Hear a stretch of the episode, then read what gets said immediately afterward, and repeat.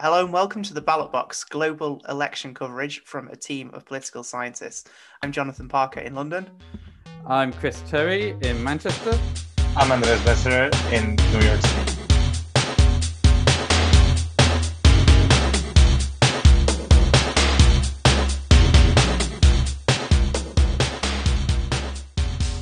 Hello, everyone, and welcome to a new episode of the Ballot Box. A few weeks ago on our Twitter feed, we put up a poll asking our listeners what they'd be interested in hearing episodes on.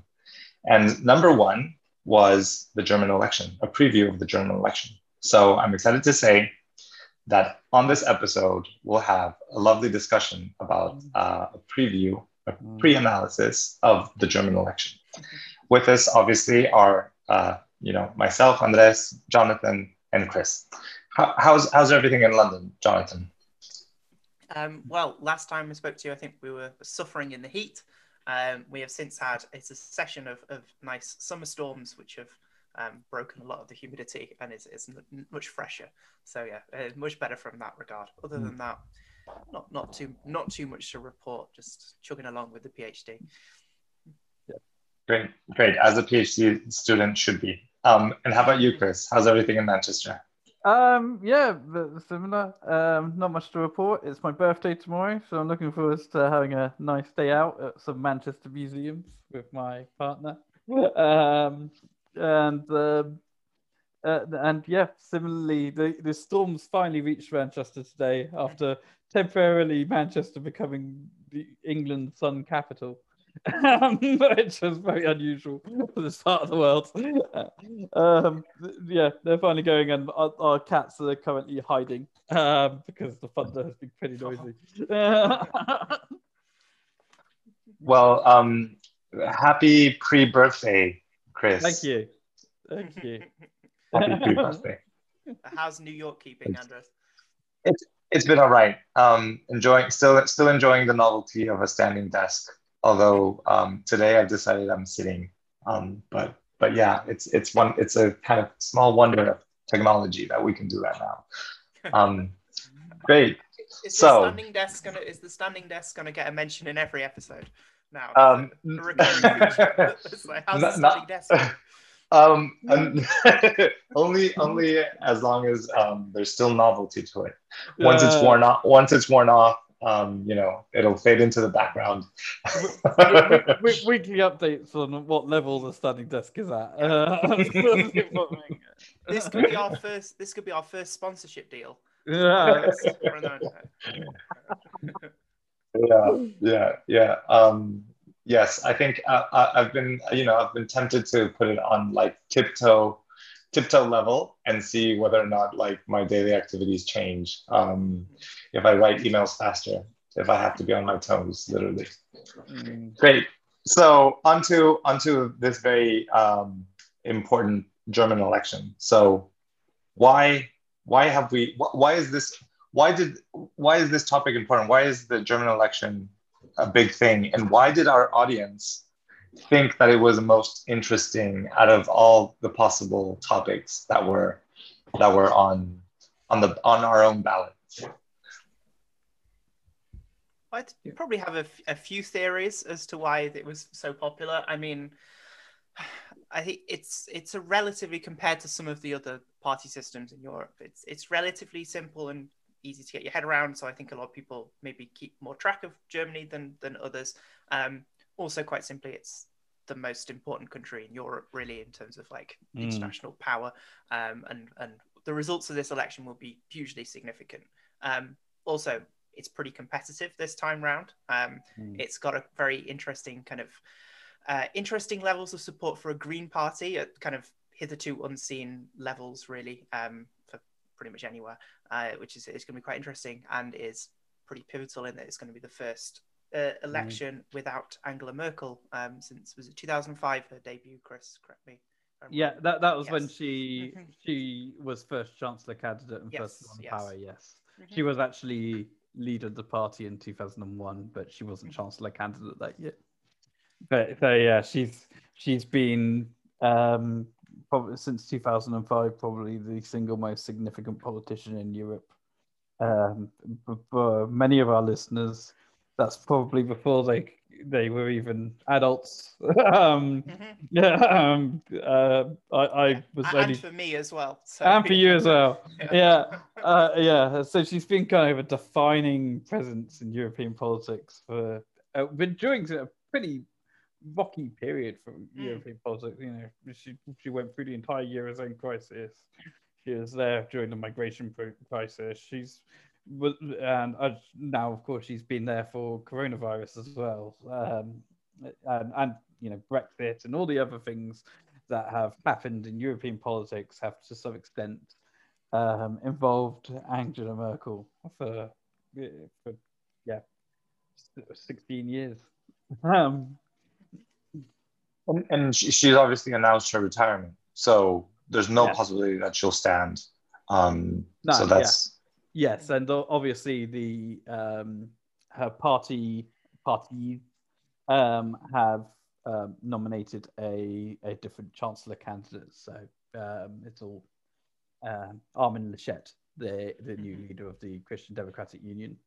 Um, so in in that regard as well, um, it, it's very clearly a break in terms of from one particular era of German politics.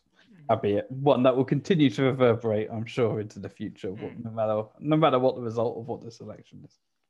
Right. Um, would you guys would you guys say that another kind of headline about the election, as as it's been for I don't know that I've I've seen a, couple of times in, in the past few years, is the potential of a kind of the far right AFD, you know, um, having some success in the in the election?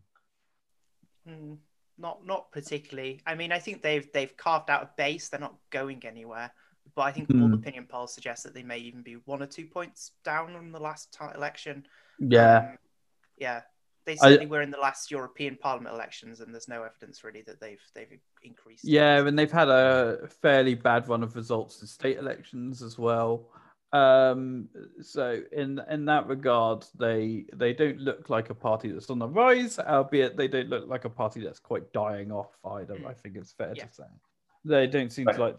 They look relatively stable, if possibly down a little bit from from um, the last federal election. Okay. Um, yeah, I, hmm. I, and, and, you know, I think generally panic over the AFD is a bit heightened because, of course, the unique history of Germany. Mm. But relative to other European states, Germany has a pretty weak far right. Um, overall, um, like we're nowhere near um, French or, especially Italian levels of right wing populism. Um, right. right. Yeah, but yeah. Good. Well, you know, um, so so clearly an election that signals kind of like the end of one year and the beginning of another, as you well put it, Chris. Mm. And and just to have a, a kind of bit of background, I think one of the most interesting parts of our podcast consists in kind of like um, uh, kind of understanding the constitutional setup of the electoral systems that we're talking about. So, in the case of Germany, what are the kind of main features of the electoral system? You want to start and I'll jump in, or shall we do it the other way around? yeah, I mean, um, I think yeah, I think it's it's it's going to be interesting to talk about this, given what we are talking about last week, I think just because Germany is one of the countries in Europe which is similar in size and kind of population, or it's a bit bigger, but we we this is kind of instructive to look to for um, it, the kind of flip side of what the UK is like in some ways, because this is not in any way really built to be a majoritarian political system at, at all. Um, very kind of consensus orientated. Um, so yeah, the electoral system is this mixed member proportional system that we've been talking about for a long time.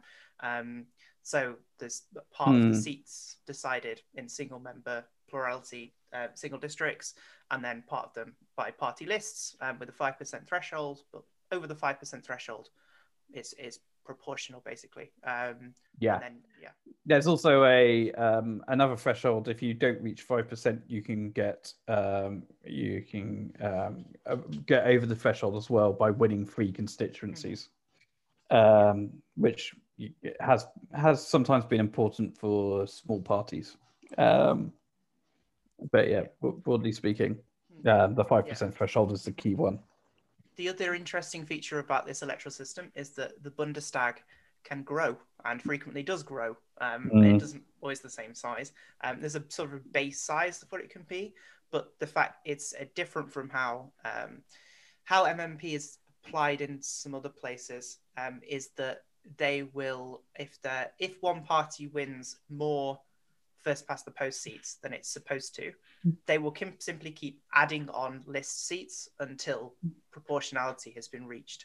Mm. So the Bundestag currently stands at about 709 seats, which is, I think, almost 100 seats more than it. it kind of yes, it's supposed to be 598. Yes.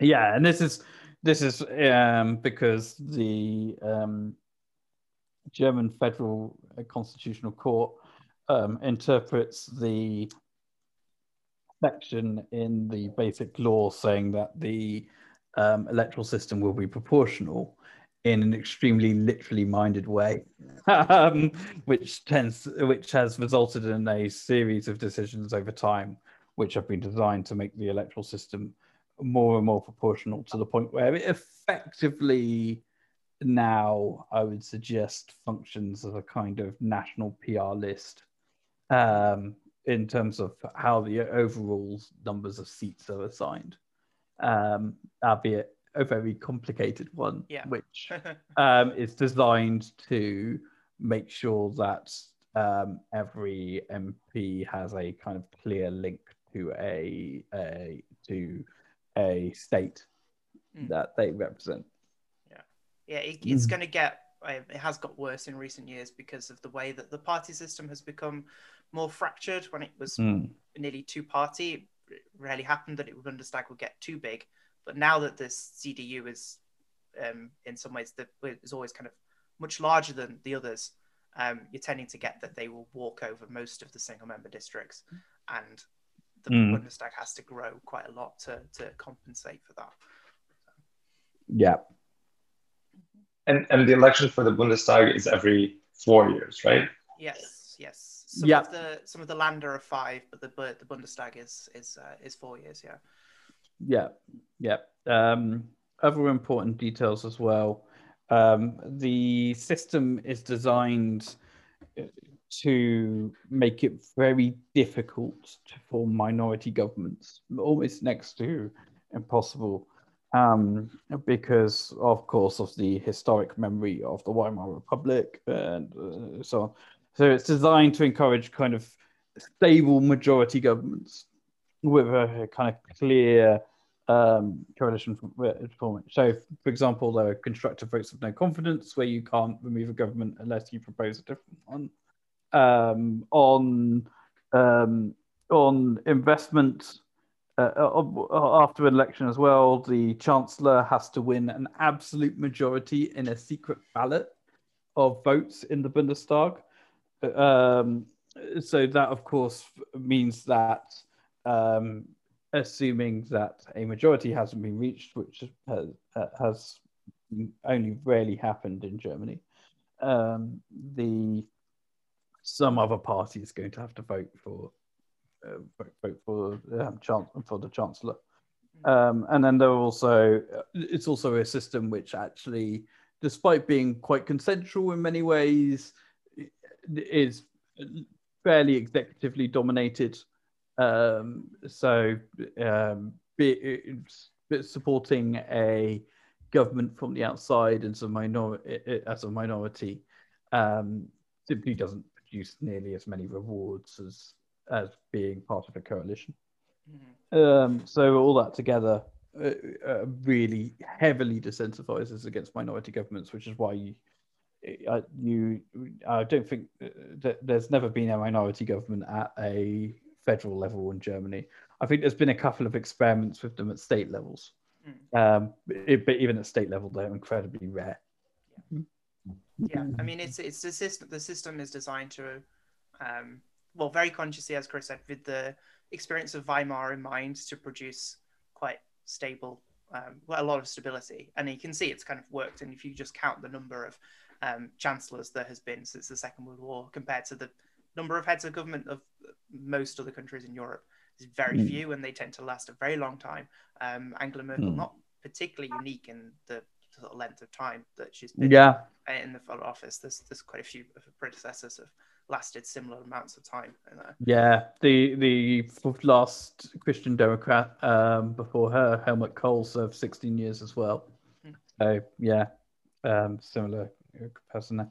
And of course, the other important element is that the German constitution allows for a kind of soft ban on extremism in terms mm-hmm. of um, which, once again, is obviously heavily echoes within the um, with comes from German history. Um, so, for example, the um, the Domestic Intelligence Agency um, has quite wide powers to monitor and observe and investigate parties which are um, considered to have extremist elements within them um, that, that, are considered to be anti-constitutional in particular. Uh, so that's a, a um, important aspect of German politics. It's something that will come up when we um, talk about a couple of the parties here. Um, yeah.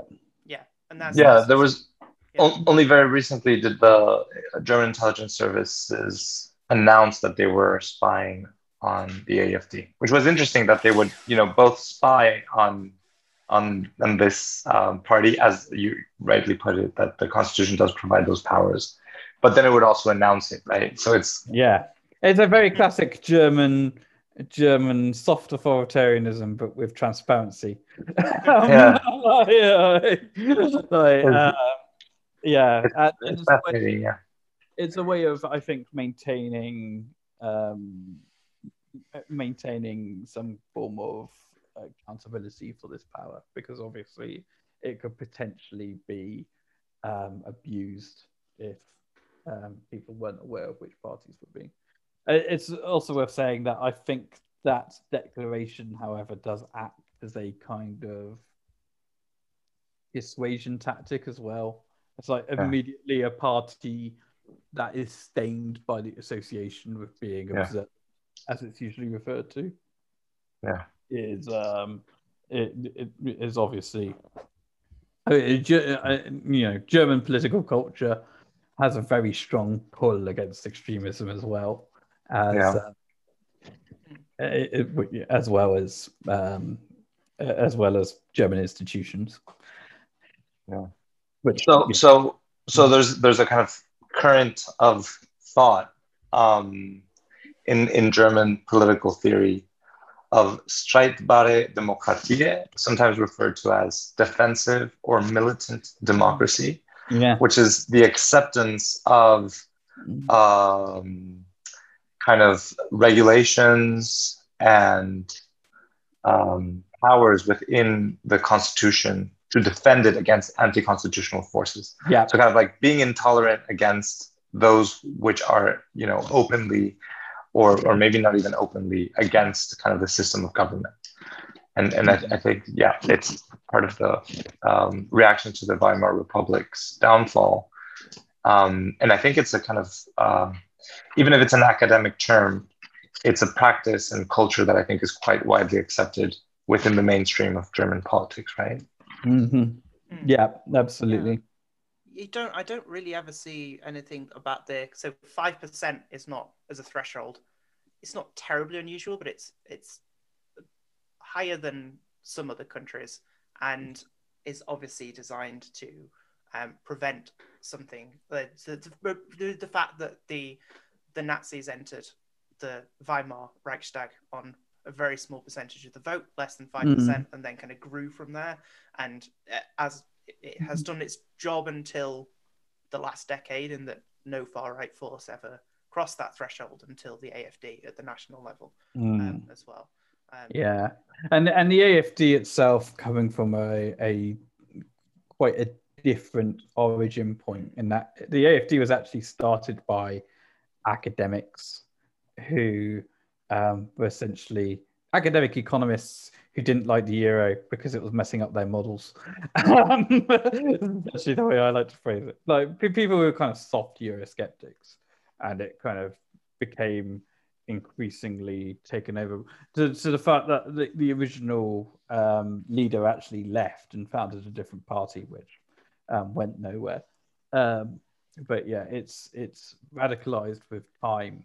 But I, I think the fact that it started from that position gave it a sense of early credibility Mm. um, Yeah. and ex- an acceptance that it wasn't kind of coming from that kind of radical right heritage. Um, Mm. Which Yeah. yeah. yeah, which is something that we see with uh, um, with um, other far right parties, ones that have kind of um, violent or fascistic origin points, usually struggle far more, no matter what their kind of attempts to moderate are, compared to ones that kind of emerge from the centre right um, in some way. Yeah. Well, in another another September election, we'll probably end up talking about a similar party um, in Norway, I guess, because like Progress Mhm. started off as a kind of anti-tax thing and has ended up. Yeah, as villain. yeah, exactly. Yeah. Yeah. So, so kind of like recapping, this is a, a very proportional system. It's federal. It's consensual. It has these very kind of unique parts to it, which could be categorized as kind of defensive democracy. Mm. And then you, you guys also spoke of, of, of the system as having a strong executive, right? So strong powers for the chancellor, yes, which, which makes the which makes the exit of Merkel from politics all the more important. In Mm. what ways is the German chancellor a kind of a strong executive or an executive with, with lots of powers? Uh, for one, they have incredible resource. So, um, like, I'd ask anyone who's kind of interested in the architecture of democracy, for instance, just to briefly look up the Federal Chancellery building in in Berlin, because it's huge, and and unlike other um, offices like uh, uh, uh, you know um, it, it, it's not generally seen first and foremost as a residence. There is a flat in there for the chancellor but like no no no one labors under the pretense that that's where the chancellor usually lives. Uh, Mar- merkel um, generally will stay there for like occasional overnights but like it's not where um, she lives uh, most of the building is it's just offices and um, it's extremely well resourced and it has kind of a series of, um, of quite strong powers attached to it as well um, which I can't remember exactly what they are off the top of my head but the the basic law gives the chancellery quite a lot of um, formal powers in and of themselves. Um, mm, And, Um, and I guess given given the importance of Germany, especially when it comes to economic policy of the EU, in a Mm. sense, the chancellor the mm, chancellor's powers extend beyond um, obviously kind of the power that they, they wield in Germany, right? And also is kind of in a way an election for for all of Europe, right? Whoever's Yeah, it's also you know they're also very hard to remove once they put into place because not only do you have to do this constructive vote of no confidence, which is very hard in and of itself, you then have to have another investiture vote, which requires another absolute majority. Um, so all this stuff kind of combines together to to um, make uh, and yeah and german constitutional experts often refer to it as a kind of as a chancellor democracy. Um uh, and yeah um and and and, and for, for example and the basic law kind of makes it so that the chancellor is responsible for all government policies officially. So like it's very clearly in the constitution that the chancellor is very much above the other members of the cabinet um albeit uh, unlike for example a, a um, other systems which other parliamentary systems which typically make it so that the prime minister is notionally first amongst the equals even if that's not how things actually um, function. Right. Very interesting. Um, uh, I have a question about kind of the way in which these kind of strong powers mix with the consensual nature of the of the system. But I'll ask it after we talk a little bit about the party system. So once once you know having thought about the constitutional setup of Germany, what what is the party system like? Who are the main actors in the in the political spectrum? Mm-hmm. Um, well, yeah. I mean, this is the thing to understand. It, I mean, I suppose this is we could say this for quite a lot of European countries, but the the party system currently doesn't really look like the one that existed for most of Germany's post-war mm. history, um, which was probably what you could have described as a quite nicely as a two and a half party system. Um, mm. These two, what we refer to as Volkspartei in in German, the kind of uh, sort of people's people's party, party. Very, yeah, mm. very broad sort of based. Um, the SPD, the Social Democrats on the centre left, um, which is Germany's oldest party and existed throughout all the various. It's the oldest, phrases. the oldest social democratic party in the world as well. Um, so yeah, it's an incredibly important party in terms of the history of social democracy as an ideology. Mm. Um, yes, yes, no, no, definitely. And um, yeah, this was a, this was already the largest party in like before the First World War in like Imperial Germany. Um, so yeah, very old mm-hmm. roots, mm. and in the post-war period took on the role as the as the main kind of catch-all party of the centre left, and then on the centre right, um, a, a newer party, although it has kind of antecedents in in kind of pre, the sort of pre-war period. The mm. Christian Democratic Union, the, the CDU, the mm. um, the current um, Angela Merkel's party, um, which as the name suggests is a Christian Democratic Party. Um, uh, albeit with yeah. some significant um, conservative elements yes. as well. Um, yes. It's kind of a yeah that catch-all nature is kind of mm. takes on kind of multiple elements of the centre right in some to some degree. Yeah. Right, and and actually here here I guess is a, is a, is a moment where I can ask my question about the chancellorship and consensual nature of, of German politics. Angela Merkel is a, like ostensibly a center right wing uh, mm-hmm. Figure in German politics, right? But she enacted things like, um, or she didn't vote on it. She voted, I think she abstained or she voted against it. But during her premiership, her government, Germany passed like same the same sex marriage, right? Mm-hmm. Um, and other measures that were deemed, I guess, traditionally of the center left. I don't know if this is a time when you guys want to talk about that, but what is does that make the CDU kind of more of a centrist party, or was are these kind of exceptions to the ideology of the CDU in general? I, I think you could you could more easily put um, Merkel into the category as a Christian Democrat in that she is pretty centrist and pragmatist and is mm. yeah obviously she has a kind of background in, in kind of Christian values but she's not yeah she's not a kind of uh, very far to the right on economics generally and has been, seen herself as kind of a centrist most mm. of the hmm. time. There are people in the party which you would more describe as, as being yeah, uh, yeah, yeah, albeit that Christian democracy aspect does sometimes mean that actually, I think same sex marriage was more troublesome for the CDU than it mm. was even for the Conservative Party in the UK, yes. because the uh, uh, Conservative Party obviously doesn't have that religious aspect. And Germany is a, an unusually religious country for Europe. It's um, secularized more slowly than other Western European countries. Um, so that religious aspect is still quite important within the CDU in a way that it's not. For, but that said, um, for example, on the same-sex marriage stuff, um, she, I think it was almost a typical Merkel gambit in that she knew very well that the vast majority of Germans supported legalizing same-sex marriage. So, but her party base obviously as opposed to it.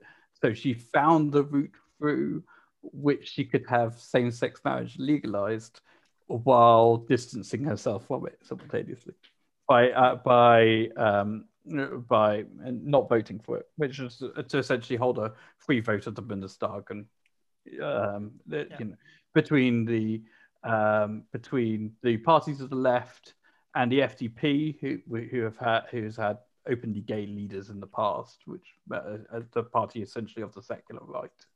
Um, there was obviously always going to be a majority there when you held a free vote as well, as well as you know certain factions of the CDU. Mm-hmm. Um, so, in the moment she said that it was open to a free vote, it was it was clear which way the things were going to go. Yeah. Mm-hmm. yeah. I think we also there's um, also another thing that which which um, kind of people who uh, sort of casually follow German politics will be aware is that the CDU has a partner, um, has the Christian Social Union in Bavaria, um, the CSU, um, which only stands for election in Bavaria, um, and the CDU they don't they don't contest in the same in the same region. The CDU is present in every other um, region of Germany apart from Bavaria. Um, the CSU tend to think of as slightly more slightly more conservative than the, the CD the, the CDU, um, and also has a, a, kind of Bavarian regionalist cu- current as well, which is quite uh, um, probable. Um, it's mm. extremely dominant in in Bavaria. Um, has been his historically yeah. has won in uh, in land elections over sixty percent of the vote sometimes. Um, although currently it's been forced back into into a coalition in the last election. Um, but yeah, they so they but those mm. they all, all essentially almost always um, they have very close relationship. They'll present joint chancellor candidates, which almost always come from the CDU, but but not always. And um, yeah, and they will form it at the federal level. They sort of work as a as a kind of continuing alliance for quite mm. some hmm. time.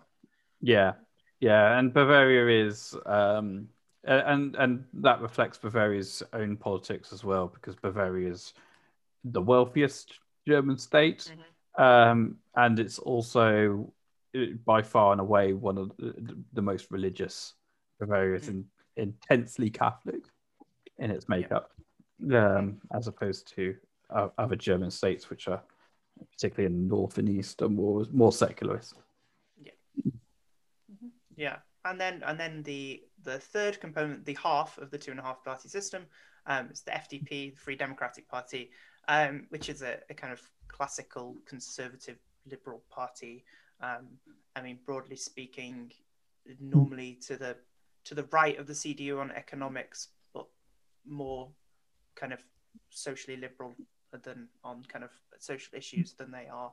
Um, used to be, I'd say it was it was generally considered the kind of hinge party and would serve in government with with both parties mm. in kind of a, a, sort of centre position. Um, but then in the 1980s took a kind of turn more to the right um, economically mm. and has then only been aligned with the CDU in government after that point. Yeah. Mm-hmm. Yeah. Um, and then in the 80s, we saw the rise of the Greens, of course. Um, and then there was a kind of, and first of all, kind of emerging from a like new left protest movement in the 1960s, um, the 68ers, as it's known in Germany. Um, very pacifist, very environmentalist, obviously very feminist. There was a kind of early power struggle within them between um, more radical members who are known as the Fundies, short for fundamentalists, and the Realos um, the, which the Realos won, um, which um, meant that they were at first willing to form coalitions with the SPD, um, which they did at the federal level in 1998, which meant that you then had a kind of a temporary party system where you essentially had four parties with two on the left and two on the right, which was quite nice and neat. um, mm-hmm. yeah, uh, and yeah, uh, so uh, yeah, that was a uh, um, a period which um, where things were very simple in Germany, which mm. they've yeah. become much less so. um, mm. Yeah, because because we now have two other parties on the right and the left, which, for the most part, the other parties won't touch in mm. terms of governing arrangements. Mm. One more toxic than the other, I think, definitely, especially at the the, so the so that we I mean I'll introduce the parties. So they have the um, Die Linke, um, the just the left, which is yeah, which was partly descended from the ruling Communist Party in in the former Eastern Germany, um, which uh, which it, it, it did the thing that most of the communist parties in former Eastern Bloc did and rebranded itself um, afterwards. In this case, as the Party of Democratic Socialism, um, which served as almost a, in some ways, as a kind of Eastern regionalist party for a while. I've seen um, mm. journal articles and stuff which have kind of put it in this um, put it in this mold as, as being a kind of regionalist mm. party for Eastern. And I, yeah, and I would still say that's a component of what mm. um, Die Linke, uh, what Die Linke does, um, albeit not as strong as it was then. Yeah, mm. yeah, and then that merged with kind of small left wing breakaway from the SPD, um, formed Die Linke as, as a more broader sort of uh, radical left party, um, although it's still much more heavily supported in um, in the former eastern states than it mm. is in, in, the west. Um, this generally, because of its heritage in the Communist Party, is uh, you not generally considered um, coalitionable.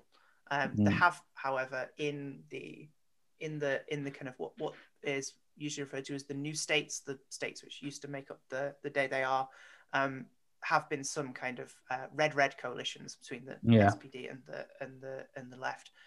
But at the federal level, it's never been included in any government. Yeah. That was the case in 2013, where the um, the kind of three parties to the left had an overall majority together, but it just wasn't considered that that was going to happen, and the SPD went into grand coalition yeah. with the CDU again. Yeah, and in in funny way, I think the western part of the party has become more of a headache than the eastern part of the party, because the eastern part of the party has the, the, uh, has been formed by ex- chiefly experienced politicians who, um, with albeit a controversial past, who have been willing to kind of pragmatically try and gain power.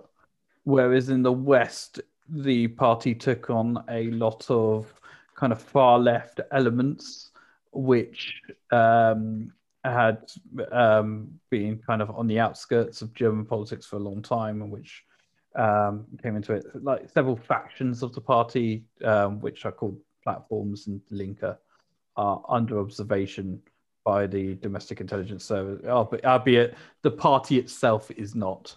Um, and some state wings of the party in the West are under observation as well hmm. by by state level intelligence agencies.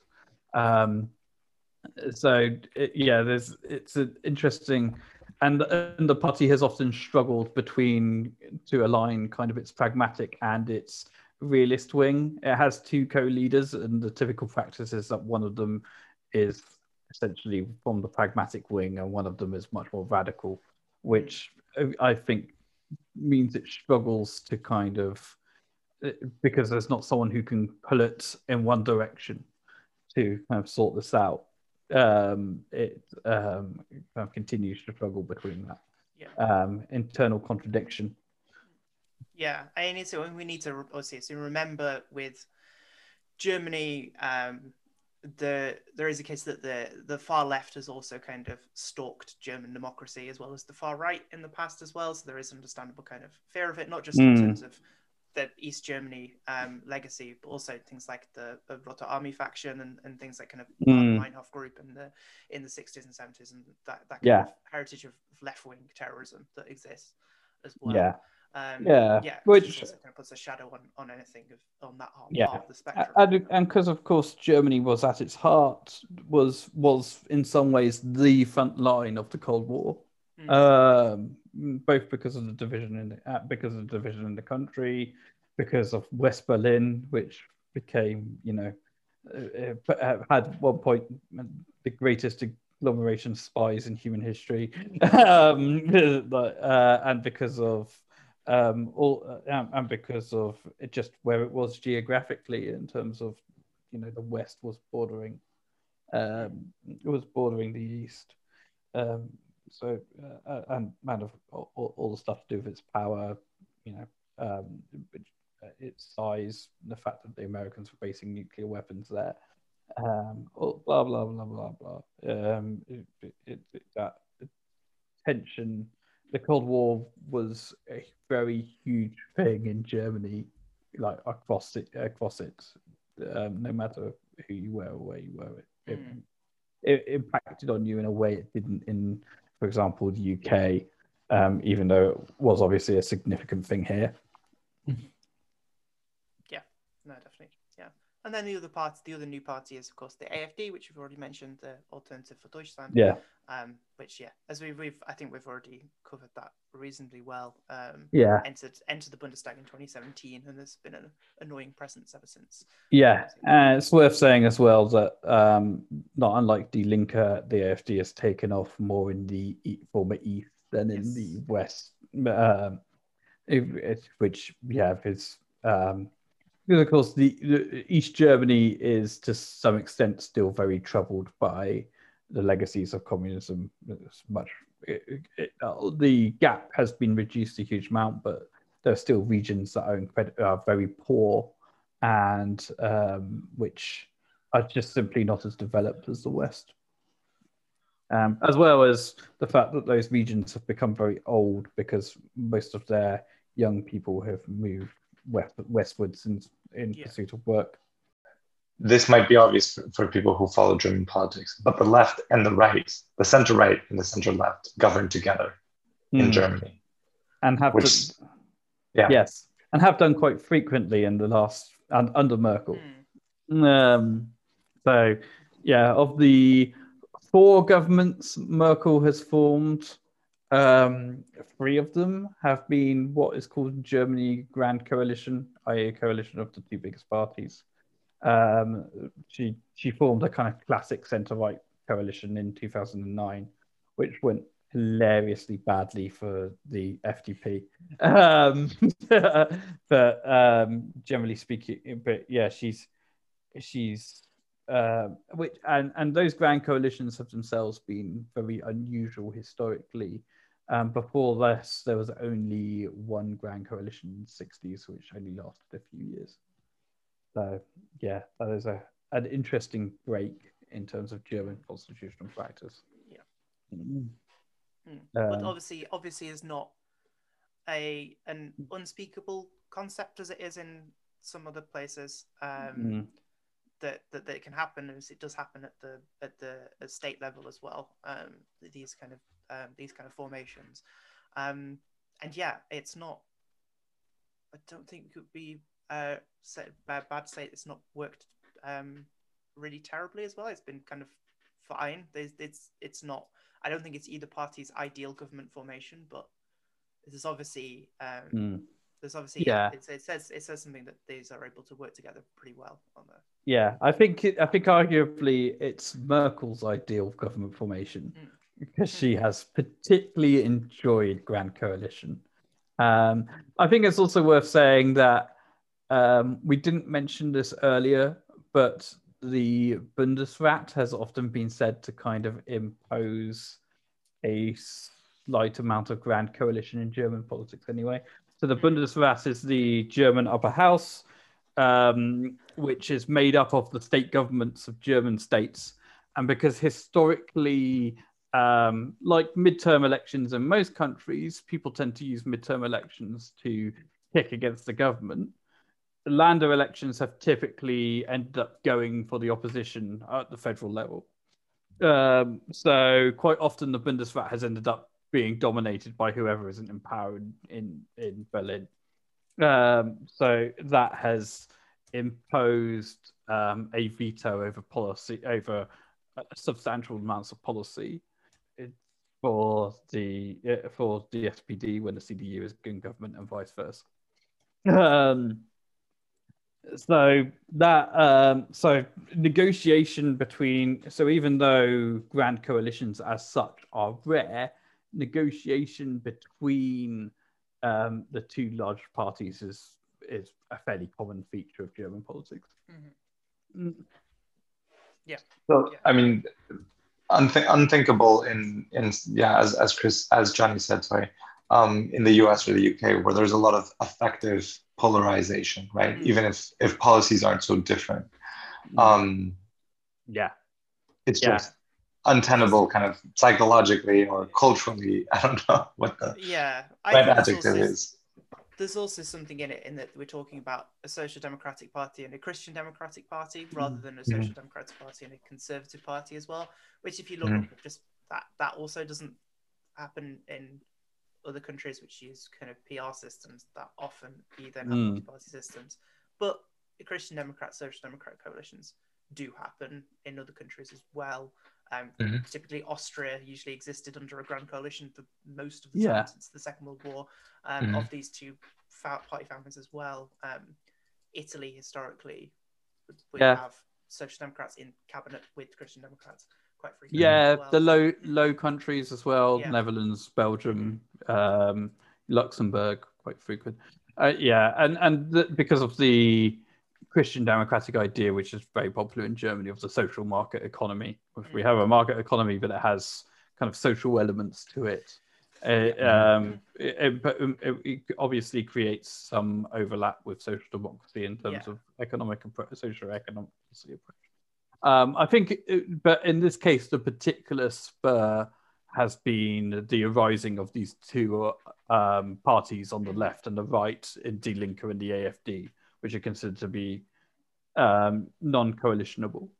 Um, so even centre-left party, i- i- you know, i- i- when you poll, um, as frequently happens in Germany, actually, like potential coalition formations, red, red, red is red, red, green.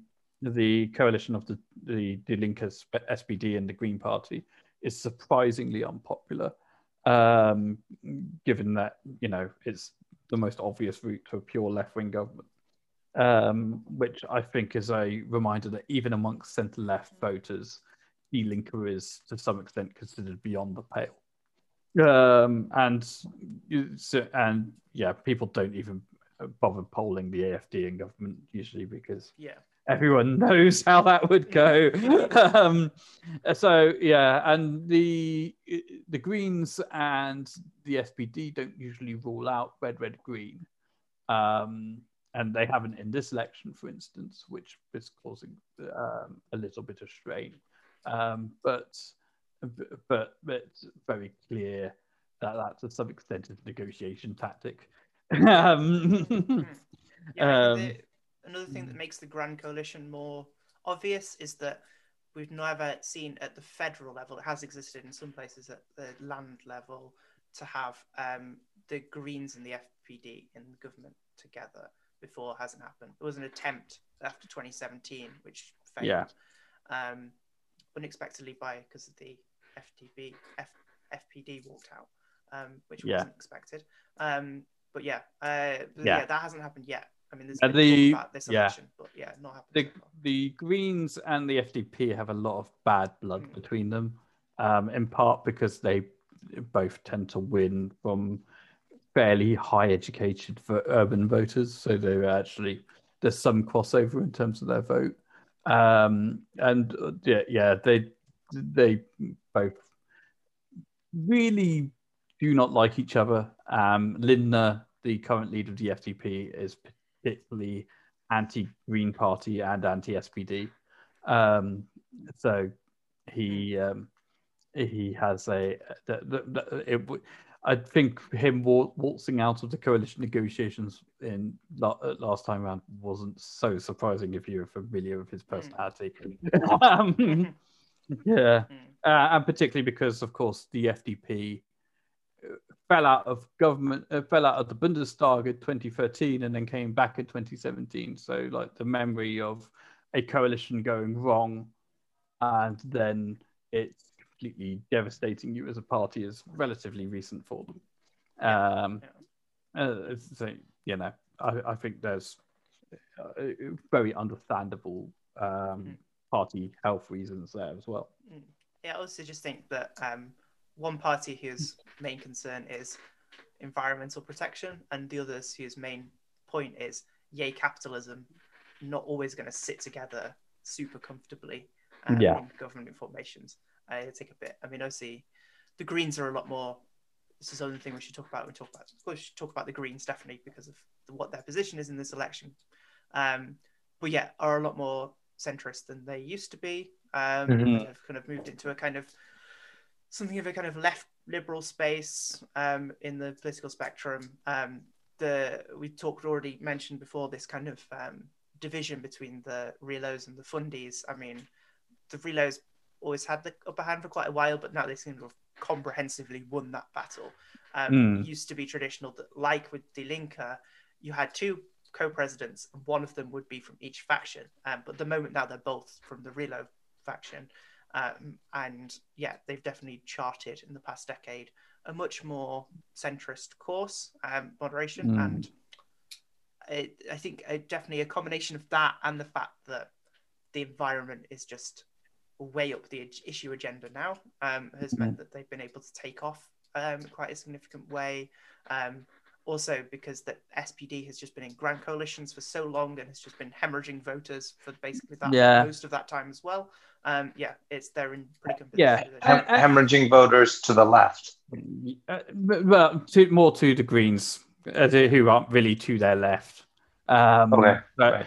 Yeah, um, but obviously the Greens, through being in opposition, have been able to um, to um, have kind of higher amount of visibility. They're a more acceptable potential place to go than Die Linke for a lot of voters, particularly for a lot of voters. I think the fact that the Greens as well stalk out positions, which are, so the, the environment is always a particularly is a is, is an issue which is particularly high on the agenda in Germany across the political spectrum.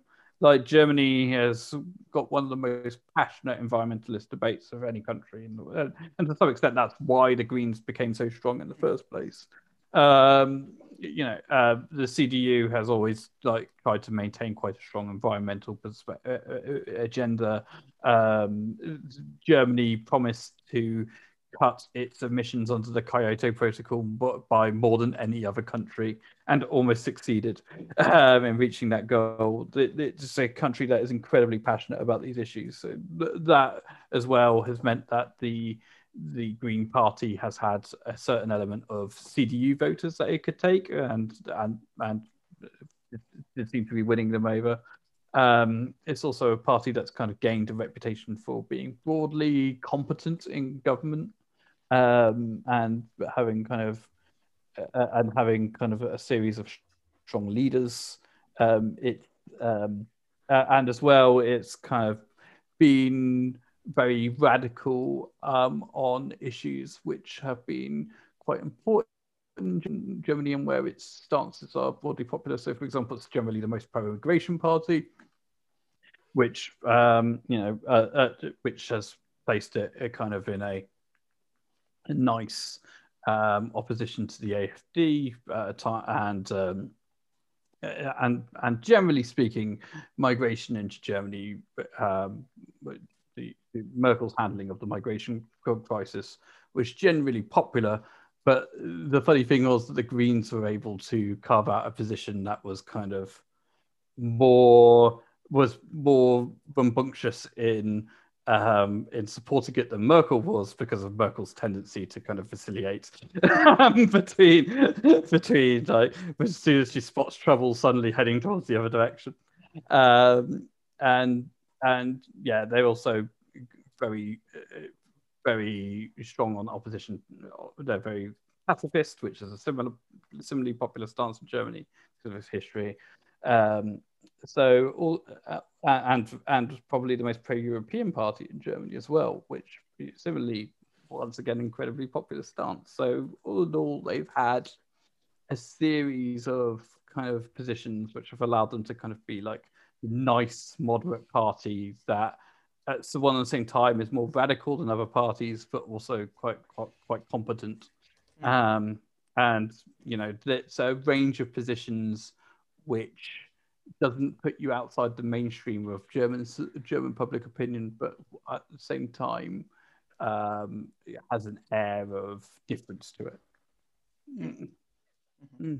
I mean, um, Merkel's just because you know paying off, you know, just kind of uh, based on what, what you said about Merkel's style. Um, it's almost kind of a part of the German political system now that she Mm. can.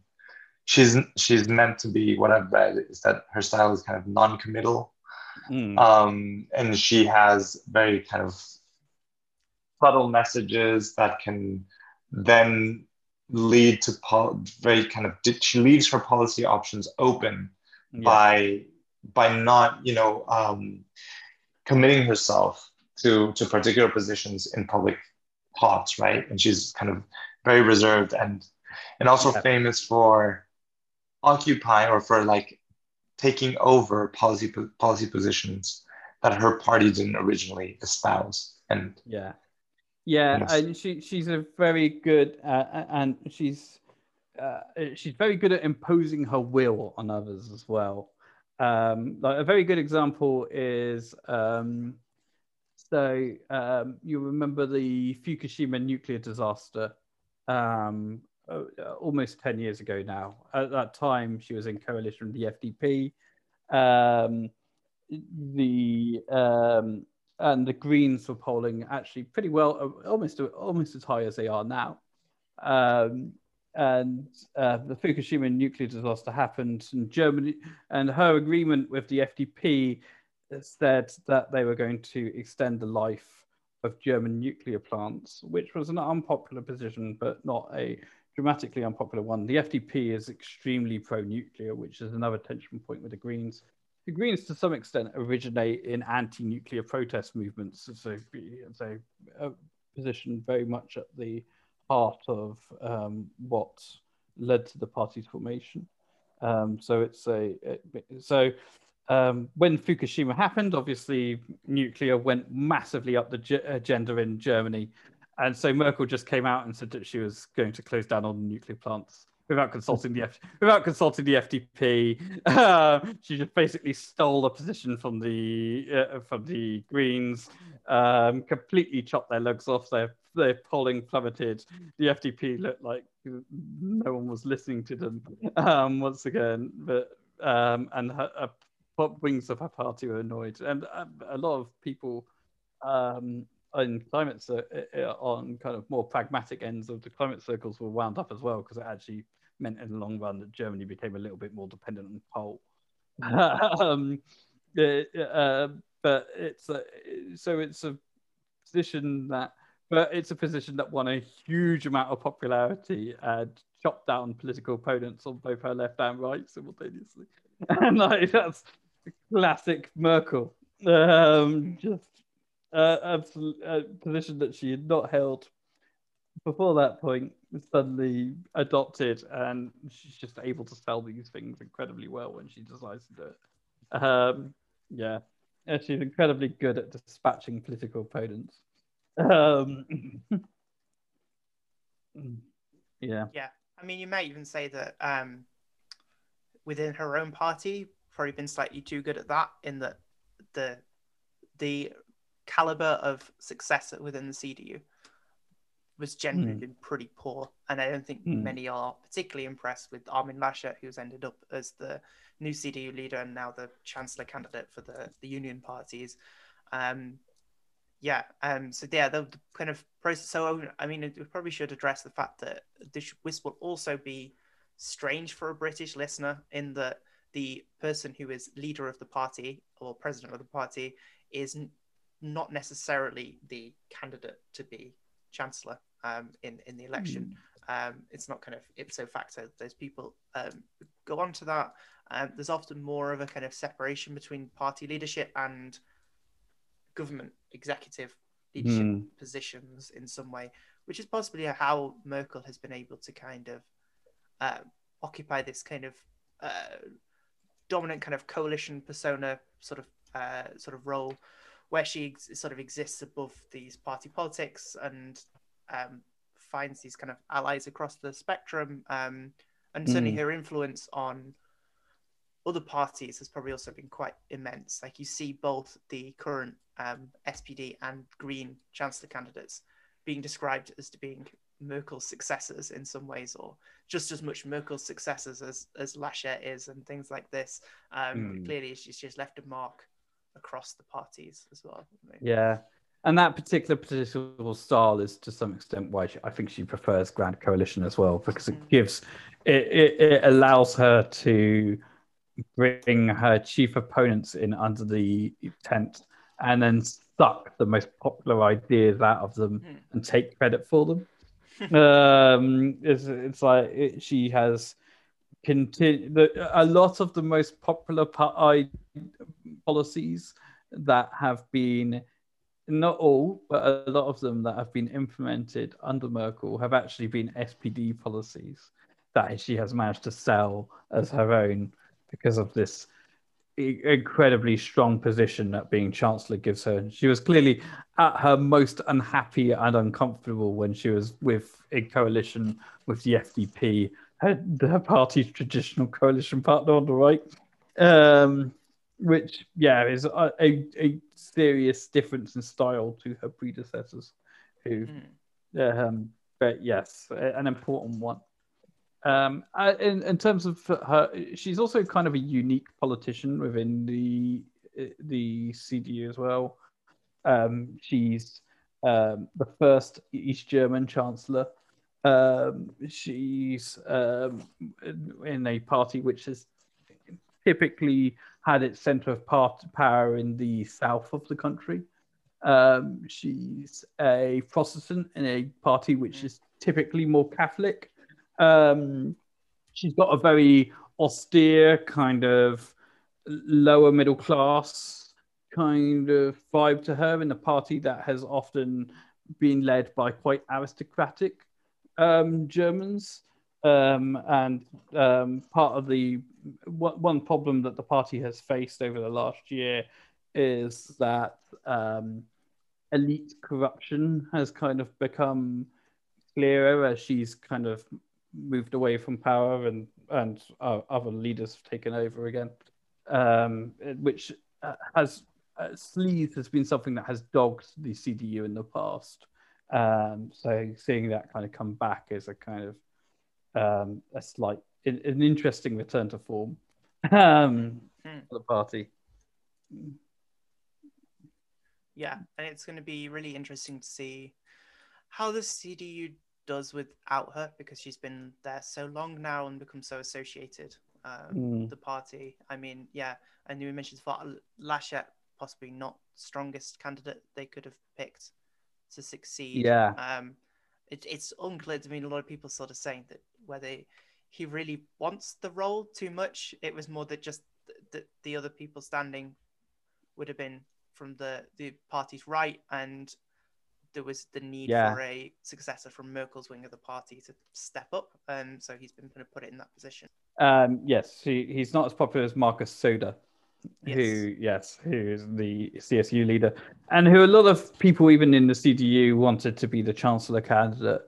Um, but the the process for choosing the chancellor candidate ended up kind of being done in a kind of elite smoke-filled room um, without really any consultation with even party members, let alone the wider German public.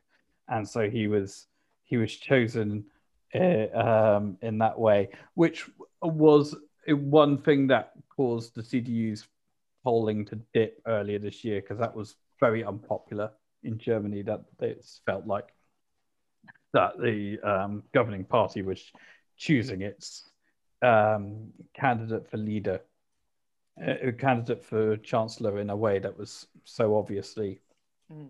elite driven um, and with so little consultation. So we've already kind of entered the, you know, kind of the topic of the campaign for, you know, leading up to the, the election.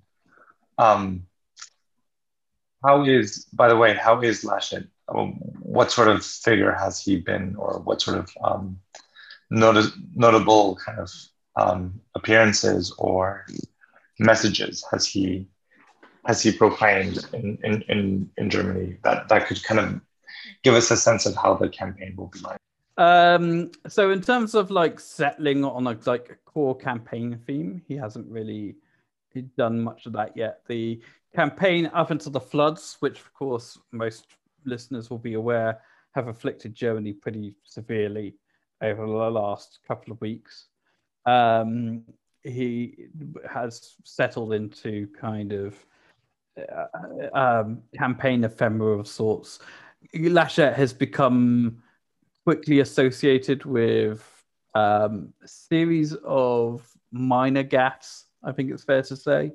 Um, he mo- most famously and notably during the floods, the German, I think it was the German president, yeah, it was the German president came to speak to one of the afflicted towns. Um, this was in Laschet's own um, state, because Laschet is actually the um, premier, uh, a long-time premier of North Rhine-Westphalia, Germany's largest state, um, which has been particularly afflicted by the floods. And Laschet was spotted laughing in the background. Um, similarly, during the floods, he um, was asked about um, his climate change policies and where this was going to cause any particular um, changes to them, which I would say is a fairly normal journalist question.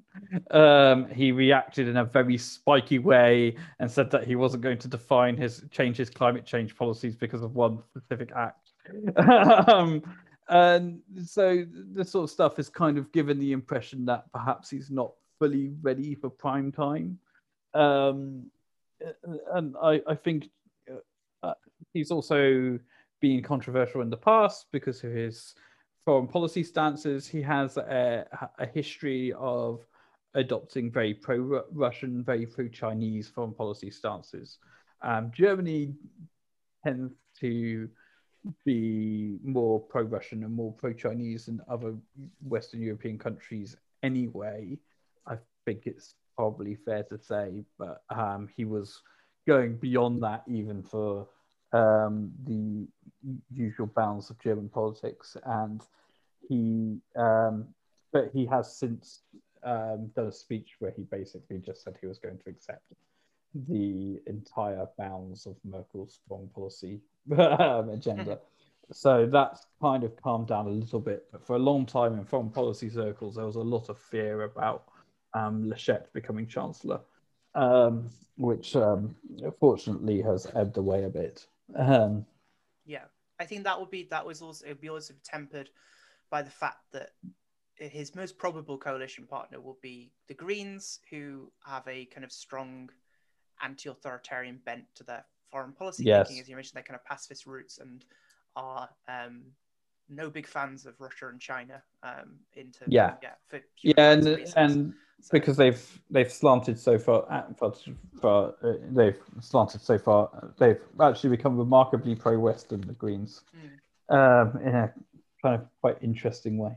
Um, yeah, and and it, traditionally in Germany as well, the foreign ministry goes to there's a kind of convention in coalition formation in Germany that the foreign ministry goes to the leader of um, the junior coalition partner. So um, it's very likely that the Greens will get the foreign ministry in the next government if that's the coalition that's formed. Hmm. And, and and what about the Greens? What what would um you know this could be a very big year for them. Hmm. Um, they've got a lot to campaign on. Hmm. How's that been um, developing? Yeah, so they're they're not they're polling um, normally polling at least 10 points above where they did at the last election, um, normally in the kind of 17 to 20% range at the moment. They mm. were pr- earlier in the year. Um, so they've had two. They had one stage before the pandemic and then one earlier in the year where they have raised that to being almost in the kind of mid 20s. Um, mm. There was a point earlier in the year, around the time that both parties selected their chancellor candidates, where they were slightly ahead of the of the Christian Democrats um, for a period. They've slunk back again a little bit, but they're still generally polling in second um, most of the yeah. time. Um, so yeah, I think it's it's still this that is still a very impressive score, and there's still months to go to the election. Um, like I said, mm. I think mm. Chris was saying before we went on that there was a, a poll out today which showed them back up in the 20s again. I mean, the flooding is obviously that has happened in Germany in, in recent weeks, which I'm sure people will have seen on the news has, for obvious reasons, driven the climate a bit back up the agenda again, um, which may mm. kind of play to their advantage. And as you say, Laschet, not the most impressive candidate. Um, yeah. So yeah, it might, yeah. do them so still.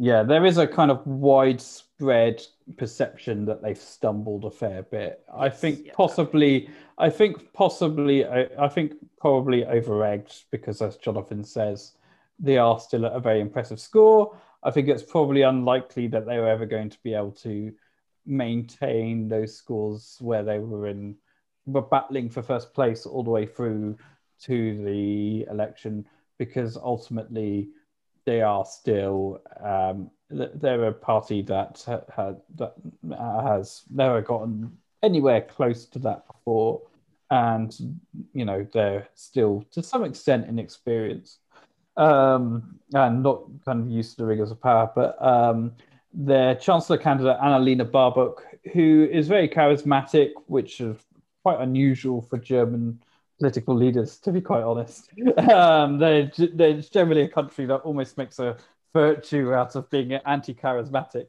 um, um, but um, she and and who was greeted with a huge amount of excitement by the German press, who um, are, are, clearly very fond of her, and there's been some discussion since whether they are uh, whether to what extent the German press is actually biased towards her because of its kind of typical centre left leaning. Um, but um, she uh, she was greeted with a huge amount of excitement. But she has made a series of um, gaffe stumbles. Um, so, for example, um, she um, swore, said the German word Scheiße after a um, speech she gave, where she, um, which was actually her acceptance speech for the position of chancellor, um, because of a stumble that she made during the speech. She has been accused of plagiarism in the past, and uh, after journalists have gone some digging into her past.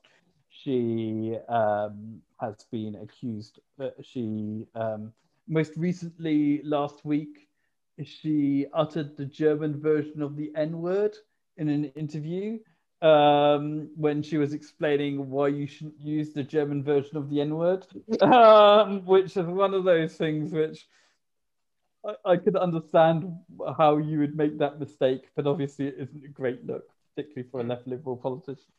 Um, she and and her, her other parts of her party have also um, had problems. So, for example, her co-leader seemed to advocate the selling of arms to Ukraine at one point, which um, is a fairly controversial viewpoint in Germany because of Germany's long-standing policy of not selling arms to war zones.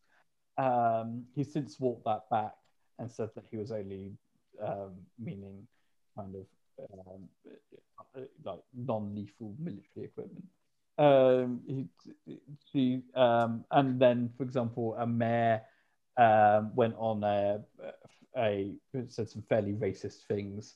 Obviously, that's quite minor member of the party, but the way that they dealt with that was perhaps not ideal, and it caused a lot of noise. Um, which I mean, these gaps will happen. You know, it's a party that is still fairly new to having this amount of attention. Um, and so is obvious and i think there's a sense of almost overcorrection because of that perception that the press really likes the greens. I think the press have almost gone out of their way to try and dig up as much as they can to uh, uh um, so all that stuff is kind of clearly in there. And all that said the party is still kind of in contention for second place um, isn't that far behind the um, the um, CDU and the CSU at the end of the day. Um, and it's still probably very likely to form at least a powerful part of the next German government, even if it's not leading it. Yeah,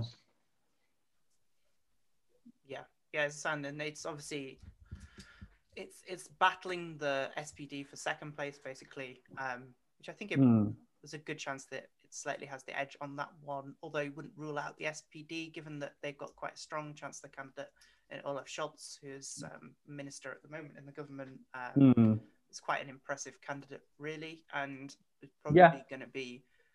Um, yeah, I mean, they're, they're still polling below where they were at the last election, but considering where their polling has been in the interim, and how for a long periods it seemed like they had been almost completely replaced as the party of the centre left by the Greens, it's kind of being viewed as as a kind of victory that they're at least uh, polling in the same range as the Greens again. um, and, and seen as a contender to still maintain that second Yeah. spot. Um, yeah. Yeah, and I think they've run a fair, and and it's the irony with the SPD. Like most social democratic parties, you talk about them, and there's a kind of sense that they they've they're kind of clapped out of ideas and good leaders. And with the SPD, it's almost the opposite problem. Like their ideas are very popular, they just all get nicked, and and they've got um, leaders who are well liked, um, but the party brand is in the dirt like the SPD party brand is just not very popular at all. It's been stained by kind of repeated grand coalitions. Um, y- y- um, you know, it's the it's the irony is that before each grand coalition, you poll Germans and they go, "Yeah, our most popular option will be uh, another grand coalition," and that's usually that's often the most popular option with SPD voters as well. And then it happens, and and then the SPD loses votes um, because yeah, people people um, don't mind the idea of grand coalition, but they're not going to reward you for it, um, even if it is the rational choice. Um, but it, it, the contours of the party and how they differentiate themselves from others kind of um, mm. they can get blurred right if they're if there's Yeah. this sort of coalition yeah Yeah, I mean, the SPD has kind of gone out of its way to try and differentiate itself much more during this particular spate, spate of Grand Coalition. So straight after the um, straight after the last election, they elected a, a leader from the left. Um, she um, had a history of being quite critical of Merkel, so that was considered to be a good choice. She unfortunately, she unfortunately for the SPD didn't manage to um, make much of a mark, so they had another leadership election. And then, surprisingly, uh, they elected two fairly unknown co-leaders, um, who um, are themselves were considered to be the more left-wing candidates, um, and that and, and which has um, helped the SPD define itself a little bit more. Um, neither of them is the chancellor candidate, as Jonathan said. That's uh, um, the current vice chancellor, um, but he has himself been pulled a little bit to the left because the co-leaders have pushed policy leftwards. So that's allowed them to differentiate a little bit more, which has been a problem in other grand coalitions. Um, like in 2017, they had a major issue. There was a uh, just a general issue that you looked at SPD posters, you looked at CDU posters, and it was basically the same set of messages. So it's like Europe's nice. Um, let's spend more, but not without breaking the budget, and like this kind of stuff. Um, and yeah, and, and now there is a a sense that the SPD has an has a, a different set of policy stances, much more so than in, in that election and uh, other previous ones. Mhm. Hmm. Hmm. Other guys, yeah, the FDP is doing reasonably well. I think they're up a couple of points Hmm. only in polls. Um, Yeah, yeah, Yeah. I think they, they, yeah, they stand a decent chance of being involved again in some kind of governing arrangement. I think it's fair to say. Um, yeah, yeah. Um, the for the yeah, I think we've already sort of talked at the top of the episode um, about the AFD's fortunes, which is obviously it's it's steady on about ten percent basically, um, which is a bit less than last time, but it's not really going anywhere. Die Linke is not doing particularly well at all, though. Um, yeah, really, um, yeah, and probably will be will be one of the one of the chief losers of the election. I think it doesn't look like they're going to be expelled from the Bundestag or anything, but um, Hmm. yeah, yeah. Even even if they fell, even if they fell below five percent, I think it would be quite hard for them to lose out um, because of the um, three seat rule. Because there's Mhm. there's usually three constituencies in Berlin alone that they can wi- that they can win fairly easily, even in bad years. Mhm. So, yeah, uh, I don't think they're in danger of going anywhere, but they it it does look like a party very much in decline now. Yeah. Right. So I mean that this this paints a very vivid picture of the of the party system and Mm. the sort of alternatives that are in play um, and the main figures in, in in what will be September's election. Um, you've already kind of briefly touched on polling, where where parties are stand in, in polling. Are there any trends that you see, um, you know, beyond just kind of the snap picture of the of the polls um, over time that, that you think are worth mentioning? For instance, um, uh, well, uh, also, you know, in addition to that, the, the size of the Bundestag. What do you think the size will be like? Yeah, I mean, I think there's um, a a strong chance that we end up with a particularly fragmented Bundestag. Mm-hmm. So the the CDU is polling in a fairly clear first place now, for instance, but it's still looking towards either its worst or one of its worst electoral performances ever in terms of percentage of the vote. Um, yeah, it's so a lot of polling. It's sort of not even hitting thirty percent, and it's never gone below thirty percent before. Um, so it, that it, that puts it in a uh, in an interesting position in terms of its um, long-term health and vitality. We have a tendency to talk about like crises with centre-left parties in Europe, but like a lot of centre-right parties have um, struggled to reach previous heights in, in, in recent years as well. It's just that um, perhaps they might still be winning the elections anyway um, because of the way that the splintering has happened. So that's certainly um, one interesting trend, I, and I think Laschet will probably struggle to reach um, some of the heights that Merkel did, particularly, you know, Merkel didn't have histo- in historic terms a particularly amazing run of election results at times, albeit you know still maintaining a clear first place position in an increasingly fragmented system. Um, the other trends, I think that I think that there seems to be a very large number of voters who are broadly floating between some combination of the four main parties. Um, so I wouldn't be surprised if things prove to be very volatile before election day. Um, and I wouldn't be surprised as well if the polls are currently overstating um, the AFD in particular um, because of because essentially a, a, sizable number of don't knows in the polls. Um, so that'll be yeah, it, I think, and I think the polling may well, because of that, prove unusually inaccurate for Germany, because I think a lot of voters just haven't settled down um, on a particular option. You know, all the parties are to some extent um, troubled in some way, um, which makes them things very unpredictable. Um, and yeah, so I wouldn't be surprised if even on election day there are are surprises when you know the exit polls and results start coming through. Yeah.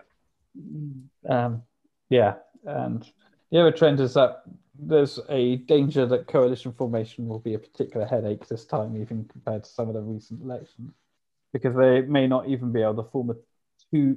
They, it, there may not even be a strong majority with two parties so there may even be, need to be three, um, which yeah would uh, really um, which will require either some combination probably of the FDP and the Greens or the FDP and the SPD, both of which are going to go down badly. um, yeah, um, yeah, quite frank. Mm. Yeah, there's there's no gonna there's not going to be any really simple mm. routes to that kind of um, coalition. Yeah, um, definitely.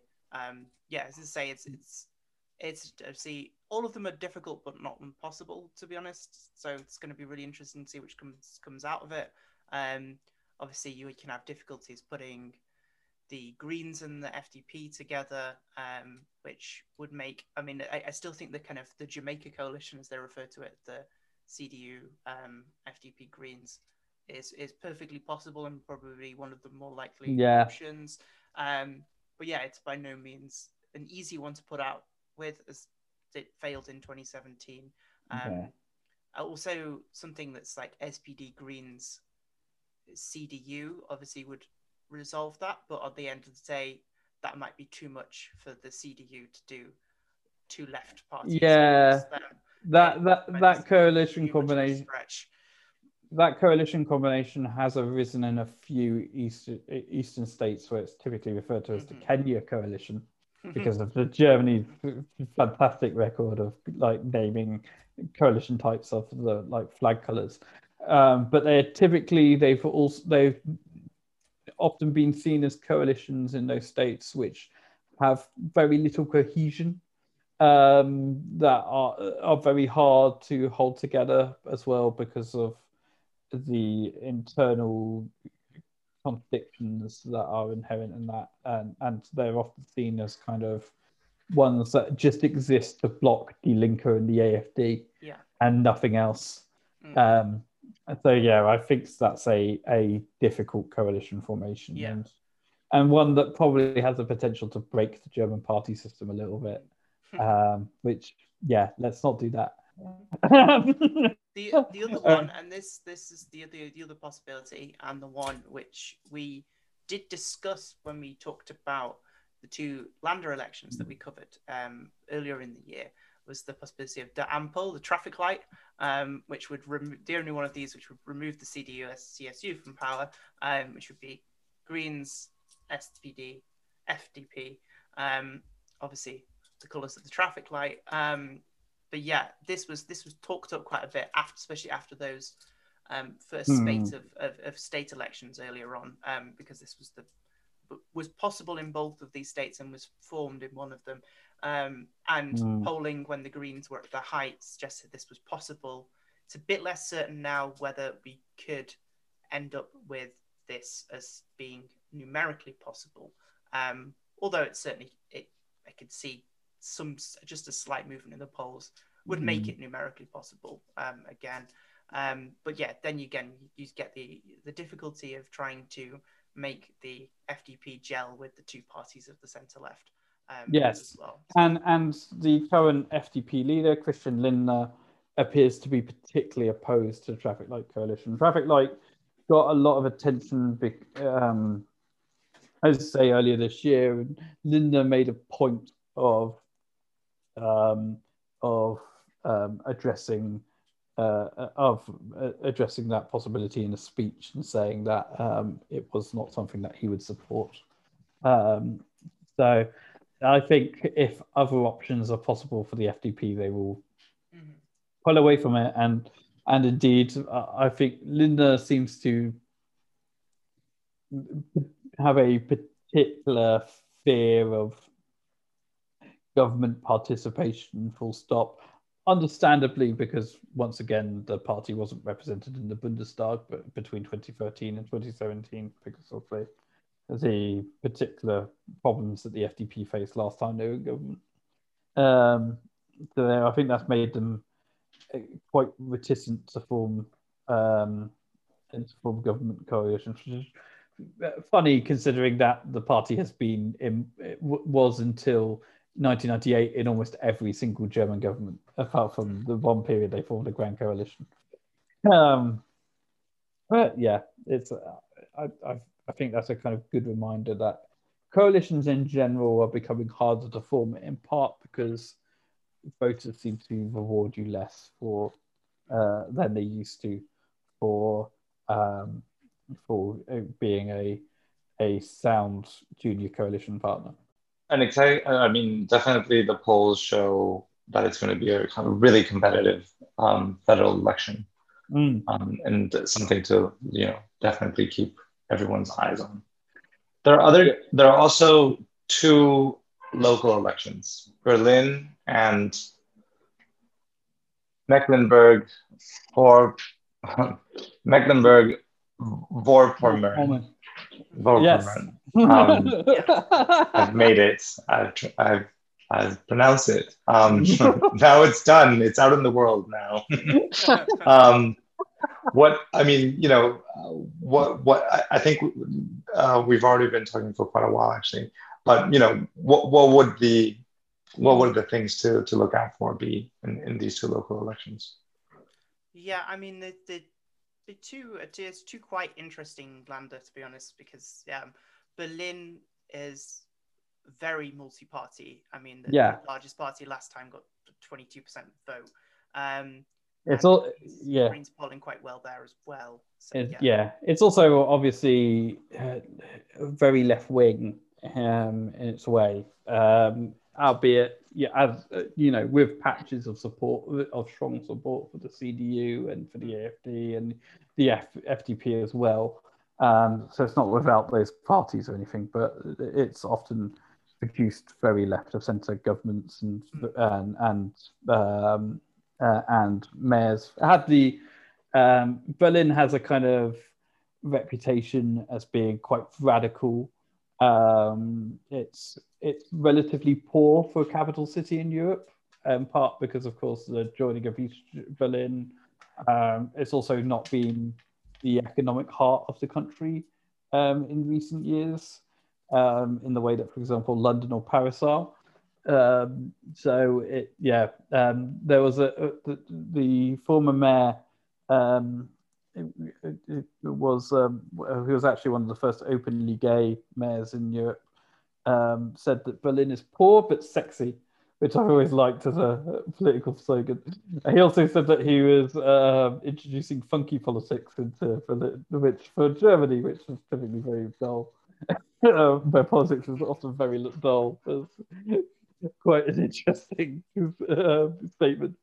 Um, yeah, uh, one thing that will be interesting there will be whether the Greens get the upper hand over the SPD and whether, therefore, that they are, particularly because the Greens are often actually slightly to the right of the SPD in Berlin, where the SPD has a particularly left wing wing.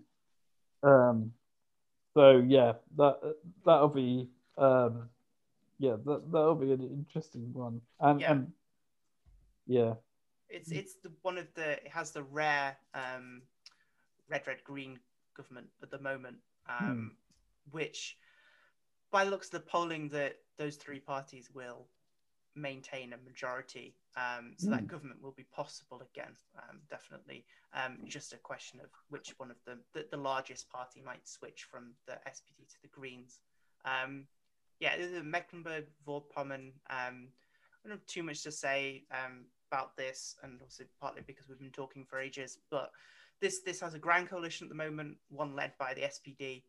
I think it looks likely that it might have a grand coalition again. Um, the way things are going at Mm. the moment, both parties are down slightly, but um, yeah, and it it'll probably the fact that it will be a more diverse chamber than it is at the moment because the FDP and the Greens might cross the threshold this time.